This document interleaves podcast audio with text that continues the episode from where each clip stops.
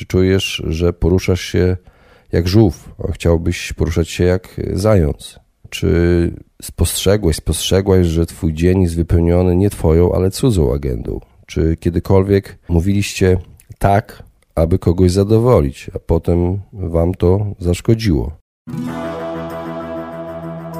Jak odnaleźć się w finansach? Jak sprawić, by pieniądze służyły realizacji naszych celów życiowych?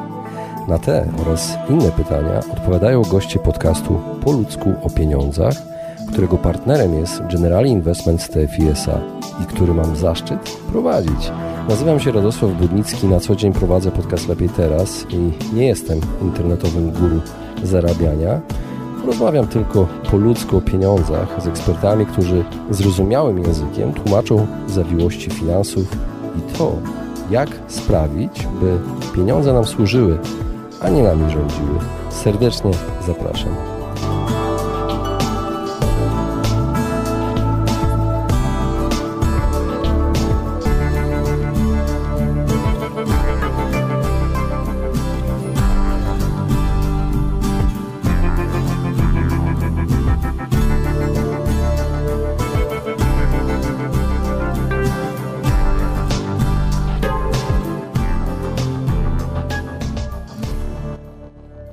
Pamiętaj, że czas to pieniądz. Mógłbyś zarobić 10 szylingów w ciągu dnia, lecz wychodząc sobie na spacer czy siedząc bezczynnie przez pół dnia, nawet jeśli w tym czasie wydałbyś zaledwie 6 pensów na swoją rozrywkę i wypoczynek, to oprócz tych wydatków nie zdajesz sobie z tego sprawy, w istocie wydałeś lub raczej zmarnowałeś 5 szylingów. Moi drodzy, te słowa e, wypowiedział najsłynniejszy chyba self-made man e, Benjamin Franklin – człowiek, który uczynił siebie samego. W 1748 roku w eseju zatytułowanym Rada dla młodego kupca ten amerykański polityk, drukarz, uczony, wynalazca, dyplomata, pisarz, dziennikarz, filozof jeden z ojców założycieli Stanów Zjednoczonych stworzył, można powiedzieć, model najbardziej efektywnego życia, na którym wzorują się do dziś y, miliony osób które myślą o e, samorozwoju. Można powiedzieć, że to był taki prekursor samorozwoju. Amerykanie tak byli wdzięczni jego dziełom, jego, jego pracy, którą po sobie pozostawił, że umieścili jego podobiznę na banknocie 100-dolarowym. To zdanie wypowiedziane przeze mnie na początku nie jest jego jedynym dotyczącym mm, rzeczy, o której chcę dzisiaj e, mówić w tym odcinku solowym. Witam Was serdecznie w kolejnym odcinku po ludzku o pieniądzach i pozwólcie, że na początek zacytuję 10 najlepszych cytatów z Benjamina Franklina na temat e, zarządzania e, czasem. Nigdy nie odkładaj do jutra tego, co możesz zrobić dzisiaj. Ten, kto wstaje późno, musi gnać przez cały dzień i nadrabiać swoje sprawy w nocy. Jedno dziś równa się dwa jutra. Nie starzeje się ten, kto nie ma na to czasu. Wczesne chodzenie spać i wczesne wstawanie czynią człowieka zdrowym, zamożnym i mądrym. Ty się spóźniasz, czas nigdy. Dobrze zrobione jest lepsze niż dobrze powiedziane. Jeśli kochasz życie, nie trać czasu, bo z czasu składa się życie. Nigdy nie odzyskasz czasu straconego. I na koniec, czas to materiał, z którego zrobione jest życie. Franklin wymyślił y, podejście y, do zmiany nawyków, którego jeszcze nie udało się, y, można powiedzieć, nikomu pokonać. Opracował listę 13 cnót. Były to cechy charakteru, które uważał za ważne, ale których mu samemu brakowało. Wiedział, że pielęgnowanie tych nawyków spowoduje pozytywną zmianę w jego życiu. Spędzał tydzień nad każdą cnotą. Pracował nad każdą cnotą, nad zmianą wewnętrzną. Rano myślał o tym, jak wzmocnić nowy nawyk w ciągu dnia. W ciągu dnia spoglądał na swoje notatki, aby przypomnieć sobie nowy nawyk. Pod koniec dnia policzył, ile razy wrócił do starego. Podczas gdy y, z początku był zaskoczony, widząc jak wadliwe było jego zachowanie, był tak zdeterminowany, że kontynuował, przeglądając całą listę w cyklu 13-tygodniowym i wykonując cztery takie cykle w roku. Jeśli chodzi o wyniki, zauważył w e, swojej autobiografii, że chociaż doskonałość była nieosiągalna, widział duże e, postępy. Kluczowym elementem procedury, którą stosował Franklin, dotyczącej właśnie zmiany nawyków, było to, że udało mu się, bo pracował nad jednym nawykiem naraz. O tym później jeszcze opowiem, moi drodzy. Przy okazji też ciągle sobie o tym przypominał wszędzie różnego rodzaju zapiskami, karteczkami, które pozostawiał dookoła siebie. Trochę poszukałem na temat Franklina w sieci. Specjalnie dla Was znalazłem taki, taki artykuł w amerykańskiej edycji magazynu Forbes. Dziennikarz i autor książki Master the Moment 50 prezesów uczy sekretów zarządzania czasem, taki tytuł. Pat Brans wymienia w tym artykule 12 nawyków zarządzania czasem na nowy rok według metody Benjamina Franklina. Pisze, żeby dostosować tę metodę tak, jak chcesz, ale cokolwiek zrobisz, pracuj nad jednym co tydzień, stosując właśnie tę metodę Franklina. Pierwszy nawyk. Staraj się być autentyczny. Bądź ze sobą jak najbardziej szczery w kwestii tego, czego chcesz i dlaczego robisz to, co robisz. Drugi. Sprzyjaj relacjom pełnym zaufania. Staraj się budować relacje z ludźmi, którym możesz zaufać i na których możesz polegać, i upewnij się, że ci sami ludzie mogą ci ufać i na ciebie liczyć. Trzeci. Utrzymaj styl życia, który da ci maksymalną energię. Przygotuj się do wykonania ćwiczeń aerobowych co najmniej trzy razy w tygodniu, jedząc lekki lunch i śpiąc. Czwarty. Słuchaj swoich biorytmów i odpowiednio organizuj swój dzień. Niech nawyk będzie zwracać uwagę na regularne wahania poziomu energii fizycznej i psychicznej w ciągu dnia. I na podstawie tego, czego nauczysz się, dostosuj sposób planowania zadań. Piąty. Ustaw bardzo mało priorytetów i trzymaj się ich. Wybierz maksymalnie dwie rzeczy, które mają najwyższy priorytet i zaplanuj czas, aby nad nim popracować. Szósty. Odrzuć rzeczy niezgodne z Twoimi priorytetami. Bądź dobry w odmawianiu innym ludziom i rób to często. Odłóż czas na y, skoncentrowany wysiłek, to już siódmy. Zaplanuj czas każdego dnia na pracę nad jedną rzeczą. Ósmy. Zawsze szukaj sposobów na robienie rzeczy lepiej i szybciej. Zwracaj uwagę na zadania, które wykonujesz w kółko i znajdź sposoby poprawy ich wykonywania. Dziewiąty Stwórz solidne procesy, skonfiguruj je tak, by trwały i, i działały bez e, Twojej ciągłej uwagi. Dziesiąty, wykryj problem z wyprzedzeniem i natychmiast e, go rozwiązuj. Poświęć trochę czasu na przemyślenie tego, co Ciebie czeka i jak najszybciej staw czoła wszystkim problemom. Jedenasty, podziel swoje cele na małe jednostki pracy i myśl tylko o jednej jednostce naraz. Spędzaj większość czasu pracując nad zadaniem stojącym przed tobą i unikaj zbytniego marzenia o wielkim celu. I nawyk dwunasty. Zakończ to, co ważne i przestań robić to, co nie jest już warte zachodu. Moi drodzy, chciałbym Wam przedstawić też nieco inne spojrzenie na zagadnienie czasu, które ma ogromny wpływ na naszą y, sytuację finansową. Czy czasami czujesz się przepracowany, przepracowana? Czy czujesz, że poruszasz się jak żółw, a chciałbyś poruszać się jak zając. Czy spostrzegłeś, spostrzegłaś, że twój dzień jest wypełniony nie twoją, ale cudzą agendą? Czy kiedykolwiek mówiliście tak, aby kogoś zadowolić, a potem wam to zaszkodziło?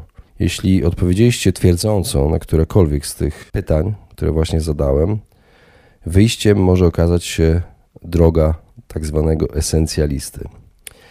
I tutaj autor książki, o której e, chcę Wam e, w skrócie powiedzieć, The Way of Essentialist, Greg McCown, pisze, naucza i wygłasza na co dzień wykłady na całym świecie. E, przekazuje ludziom wiedzę na temat znaczenia esencjalizmu w życiu i w biznesie. Jest bardzo znany, był zapraszany przez takie firmy jak Apple, Google, Facebook, LinkedIn, Salesforce.com, Symantec i Twitter.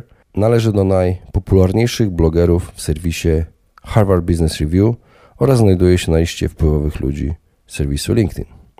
Jego najnowszy bestseller, właśnie Essentialism, The Discipline Pursuit of Less, to książka o biznesie i samokształceniu, która omawia, jak dowiedzieć się, co jest istotne, jak wyeliminować to, co nieistotne, jak zrobić to tak łatwo, jak to możliwe, aby robić to, co naprawdę jest w życiu ważne. Jak pisze Grek na swojej stronie internetowej, róbmy mniej, ale lepiej dzięki czemu możemy wnieść jak największy wkład. Droga esencjalisty nie polega na tym, by zrobić więcej w krótszym czasie. Nie chodzi tylko o robienie mniej. Chodzi o to, aby robić tylko właściwe rzeczy. Chodzi o zakwestionowanie podstawowego założenia: możemy mieć wszystko i muszę zrobić wszystko, i zastąpienie go dążeniem do właściwej rzeczy we właściwy sposób, we właściwym czasie. Chodzi o odzyskanie kontroli nad własnymi wyborami dotyczącymi tego, gdzie spędzić czas i energię, zamiast dawać innym pozwolenie na wybór za nas. W esencjaliście Macron opiera się na doświadczeniu i spostrzeżeniach ze współpracy z liderami najbardziej innowacyjnych firm na świecie, tych firm, które wymieniłem, aby pokazać, jak osiągnąć zdyscyplinowaną pogoń za mniej. Stosując bardziej selektywne kryteria e, dla tego, co istotne, dążenie do mniej pozwala nam odzyskać kontrolę nad własnymi wyborami, dzięki czemu możemy skierować nasz czas, energię i wysiłek na jak najwyższy wkład w cele i działania, które mają znaczenie. Esencjalizm nie jest już jedną rzeczą, to inny sposób robienia wszystkiego. To jest dyscyplina, którą stosujesz stale, bez wysiłku. Jest sposobem myślenia, drogą życia. To pomysł, którego czas według autora właśnie nastąpił i w esencjalizmie skoncentrowanym wokół, wokół hasła mniej, ale lepiej, chodzi o to, aby znaleźć to, co naprawdę niezbędne i odciąć wszystko, co takie nie jest. Chodzi o robienie mniej i osiąganie więcej. Jest to zdyscyplinowane dążenie do mniej. Trzeba się cały czas pilnować. Kiedy pozwolisz sobie przestać próbować robić wszystko, czy przestać mówić wszystkim tak, zainwestujesz swój czas w rzeczy, które naprawdę mają znaczenie. Znalazłem też w tej książce świetny rysunek, którego można powiedzieć prostota mnie powaliła. Na tym rysunku były dwa koła. Jedno, z jednego koła prowadziły, prowadzą dziesiątki strzałek wyznaczających różne kierunki, jak promienie słońca, a z drugiego koła pędzi tylko jedna długa, zdecydowana strzała. Co to oznacza? Kiedy mamy niespełnione doświadczenie, jakim jest milimetr postępu w milionach kierunków, nie robimy postępów. Taka jest konkluzja autora e, przy tym rysunku. Inwestując w mniej rzeczy, mamy satysfakcjonujące doświadczenie w osiągnięciu znaczących postępów w sprawach, które są najważniejsze. Esencjalizm odrzuca pomysł, że możemy to wszystko zmieścić w czasie, który nam jest dany. Esencjalizm oznacza życie zgodnie z góry założonym projektem, a nie domyślnie prowadzonym. Autor na samym początku książki opowiada też dość mocną historię, naprawdę dobrą historię, z własnego życia. Opowiada o tym, jak jego żona była sama w szpitalu i rodziła właśnie jego dziecko. I tego dnia, kiedy zaczęła rodzić dziecko, zamiast być przy niej, postanowił pod wpływem współpracowników pójść w tym czasie z nimi na spotkanie sprzedażowe. I gdy tam oznajmił, że poświęcił tak ważne wydarzenie, bo ich szanuje, to uzyskał całkowicie odwrotny efekt. Po prostu zniechęcił ich do siebie swoją decyzją. Stwierdzili, co to za gość, który w czasie porodu zostawia swoją żonę e, samą, tylko po to, żeby pójść na jedno z tysięcy spotkań biznesowych. Ile razy rodzi się dziecko w naszym życiu? Dlaczego tak wtedy postąpił? Może dlatego, że nasze społeczeństwo karze dobre zachowanie, gdy mówimy nie, i nagradza złe zachowanie, gdy mówimy tak. Mówienie nie jest teraz bardziej niezręczne, a mówienie tak jest obecnie celebrowane. Jestem na tak, przypomina mi się od razu taki film z Jimem Carreyem. Ale y, co powinien był zrobić y, wtedy autor, będąc y, esencjalistą? Otóż mamy indywidualny wybór. Sami wybieramy sposób spędzania czasu i energii. Bez wyboru nie ma żadnych kompromisów. Nie da się zrobić wszystkiego. Ludzie są skuteczni tylko wtedy, gdy mówią nie. Wyeliminowanie tego, co nieistotne, oznacza odmowę komuś innemu. Chodzi o wewnętrzną dyscyplinę, konieczną do oparcia się zewnętrznej presji społecznej, która jest dookoła nas każdego dnia. Pomyślcie, jak możemy zmienić nasz dzień w pracy, gdy przestaniemy celebrować bycie zajętym jako miarę ważności. Ludzie cały czas udają, że są zajęci. Ile osób, ilu takich pracowników w firmie macie? Dla ludzi, którzy już ciężko pracują, czy ich granica stanowi wartość ciężkiej pracy? Czy jest punkt, w którym robienie więcej nie przynosi więcej? Czy jest rzecz, w której robienie mniej, ale myślenie więcej daje lepszy wynik? Tak, niektóre rodzaje wysiłku przynoszą większe korzyści niż inne. I autor podaje tutaj zasadę Pareto, gdzie 20% wysiłku daje 80% wyników. I podaje przykład, że Warren Buffett zawdzięcza 90% swojego bogactwa jedynie 10 inwestycjom. Co nam to mówi? Jeśli odpowiedź nie brzmi jednoznacznie tak, powinna brzmieć nie. Co zrobi nieesencjalista?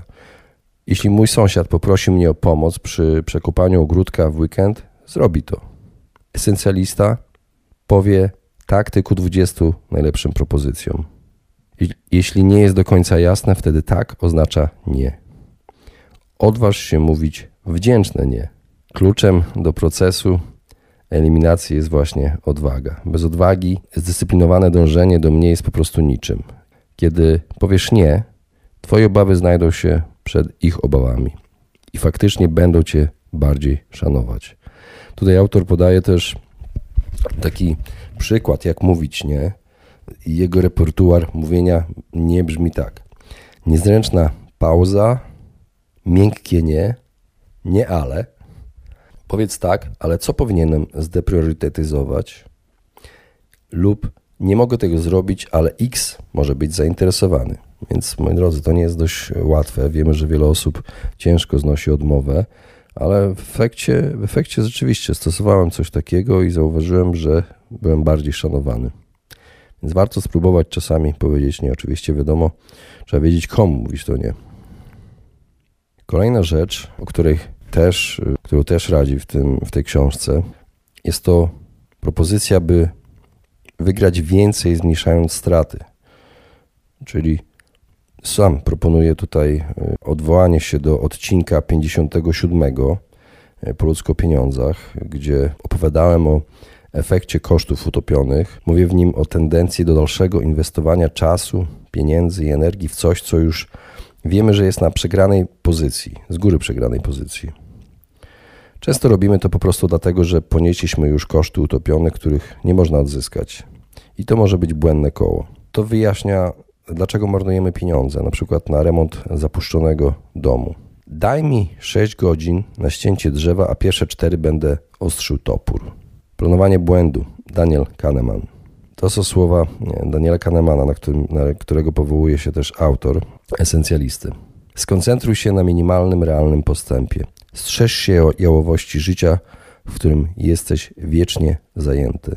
Więc co można zrobić? Zdecyduj się na przykład na przesunięcie terminu pracy, aby pójść z psami na długi spacer. Zdecyduj się nie oglądać telewizji, tylko iść na spacer w zielone miejsce, by spokojnie przemyśleć swoje życiowe priorytety i zrelaksować się.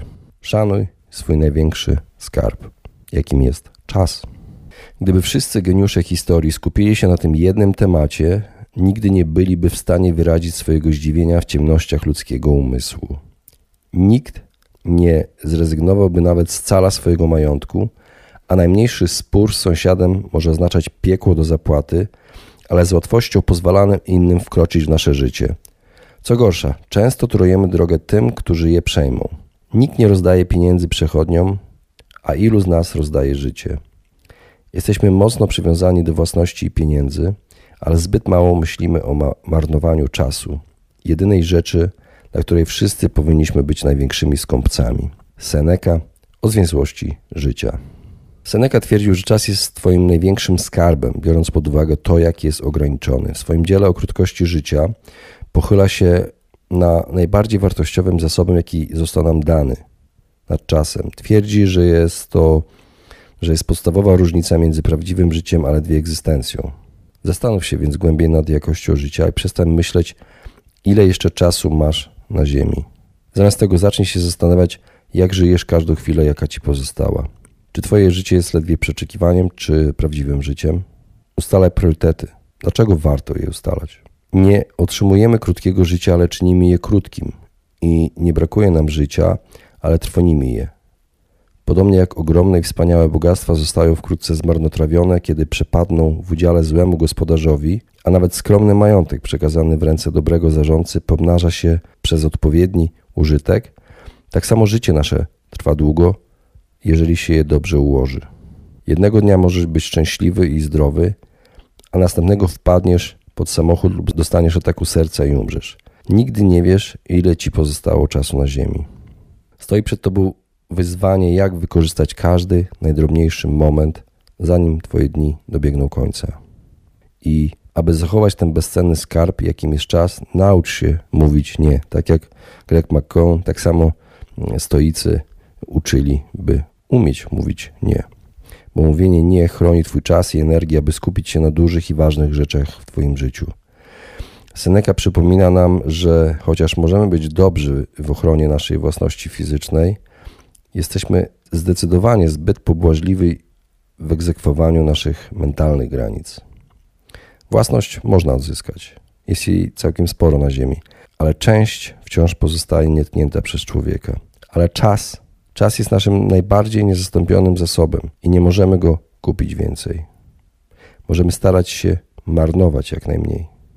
Jeśli chcesz mieć określone życie, musisz rozważyć, gdzie, kiedy i jak spędzasz czas.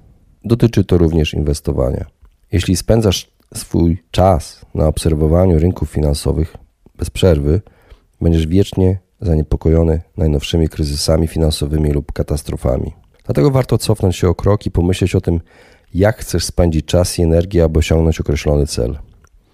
Stoicy starają się nie przejmować dramatem życia, ponieważ wiedzą, że będzie on służył jedynie do niepokojenia własnych emocji. Jedynym sposobem zastosowania tego w swoim życiu finansowym byłoby zadanie sobie pytań, czy wykonałeś podstawowe kroki, które wiesz, że musisz zrobić, aby osiągnąć sukces finansowy?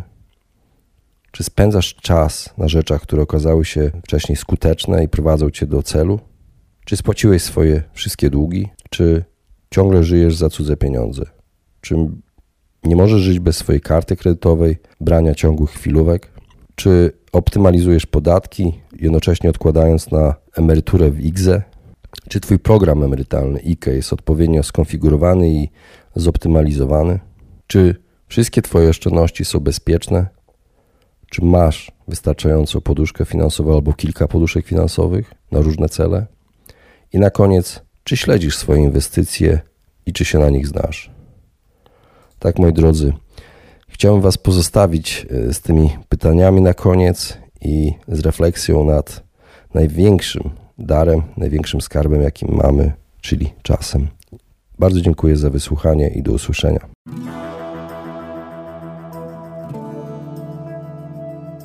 Właśnie wysłuchaliście podcastu Po ludzku o pieniądzach. Mam nadzieję, że Wam się podobała rozmowa. Jeżeli Wam się podobała, poświęćcie swój czas, proszę, by pozostawić swoją recenzję na iTunes. Jeżeli macie pytania lub e, propozycje dotyczące kolejnych audycji, piszcie do mnie na fanpage'u Po ludzku o pieniądzach i do usłyszenia następnym razem.